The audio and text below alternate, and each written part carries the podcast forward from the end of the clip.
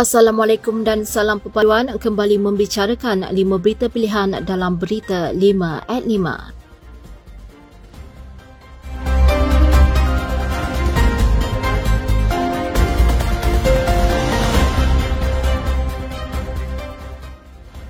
Presiden AMNO Datuk Seri Dr. Ahmad Zahid Hamidi mencadangkan agar petunjuk prestasi utama KPI diletakkan bagi menilai pemimpin parti agar kemenangan dan sokongan kembali semula kepada AMNO.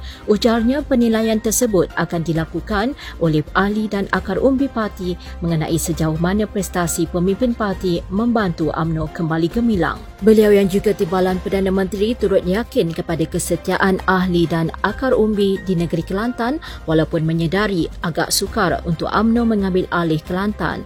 Jelasnya meskipun parti kecundang pada pilihan raya umum ke-15 yang lalu, parti perlu menentukan hala tuju baharu dan menjadikan KPI sebagai game changer bagi membawa perubahan. Jawatan Kuasa Pemilihan AMNO JPU 2023 memaklumkan pihak yang terlibat dalam video dan penyebaran membabitkan pengiraan undi bagi sayap pemuda AMNO bahagian Titi Wangsa akan dirujuk ke lembaga disiplin.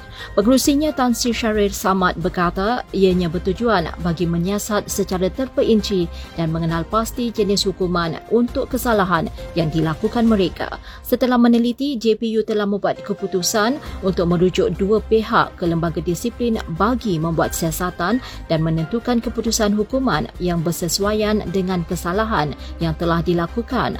Mengulas lebih lanjut, beliau memaklumkan bahawa pergerakan pemuda UMNO Titi Wangsa perlu mengadakan kembali persidangan sayap tersebut sebelum 17 Mac atau selewatnya pada Jumaat ini. Terdahulu tular satu video dipercayai berlaku di pusat kiraan undi bagi sayap pemuda UMNO Titi Wangsa berkait dakwaan manipulasi undi oleh JPU bahagian Titi Wangsa. Pemilihan wanita, pergerakan pemuda dan puteri AMNO selesai dilaksana Sabtu lalu dengan proses pengundiannya berjalan lancar di mana kepimpinan yang kekal diterajui Datuk Seri Dr. Noraini Ahmad bagi wanita, kepimpinan baharu bagi pemuda iaitu Dr. Muhammad Akmal Saleh dan puteri pula Datuk Nurul Amal Muhammad Fauzi.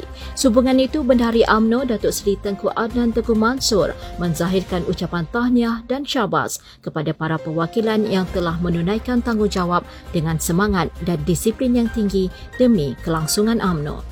Ujarnya, biarpun ada beberapa aduan dan pantahan yang diterima, tetapi ianya adalah dalam jumlah yang kecil dan dapat ditangani dengan baik oleh Jawatan Kuasa Pemilihan AMNO JPU. Beliau juga melahirkan rasa gembira kerana perjalanan persidangan dan pemilihan wanita, pemuda dan puteri di bahagiannya, iaitu AMNO bahagian Putrajaya turut berlangsung lancar dan teratur.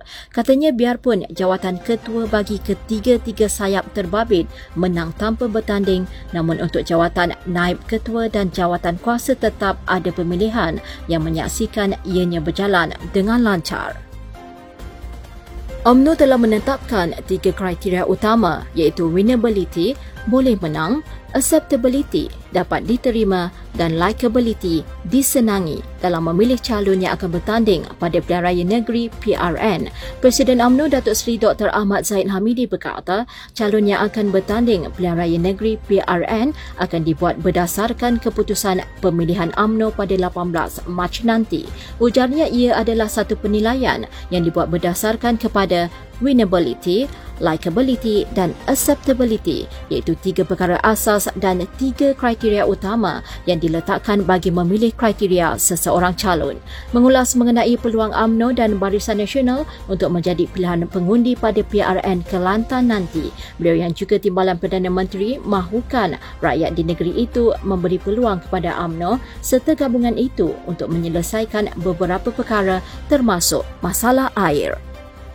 Kementerian Kewangan meminta individu yang layak menerima sumbangan tunai rahmah STR agar membuat permohonan segera manakala penerima sedia ada perlu mengemaskini data mereka sebelum 31 Mac ini. Timbalan Menteri Kewangan Datuk Seri Ahmad Maslan berkata pendaftaran dan kemaskini data itu diperlukan susulan pembayaran sumbangan tunai rahmah bagi fasa 2 akan diselesaikan pada pertengahan Ramadan atau sekurang-kurangnya awal April sebelum sambutan Aidil three.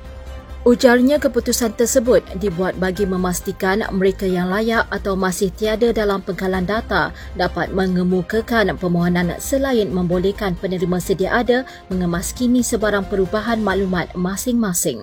Mengulas lanjut berkenaan pembayaran SDR, pembayaran akan dibuat secara berperingkat dengan fasa ketiga dijangka pada Julai manakala fasa keempat pada November ini.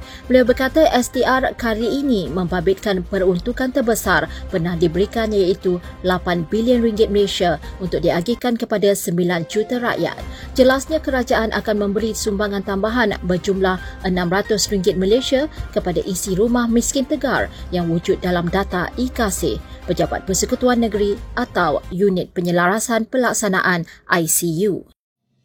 Sekian dari saya Kaslinda Abdul Kadir. Jangan lupa temu janji kita setiap Isnin hingga Jumaat jam 5 petang, 5 berita pilihan dalam Berita 5 at 5. Assalamualaikum dan salam perpaduan.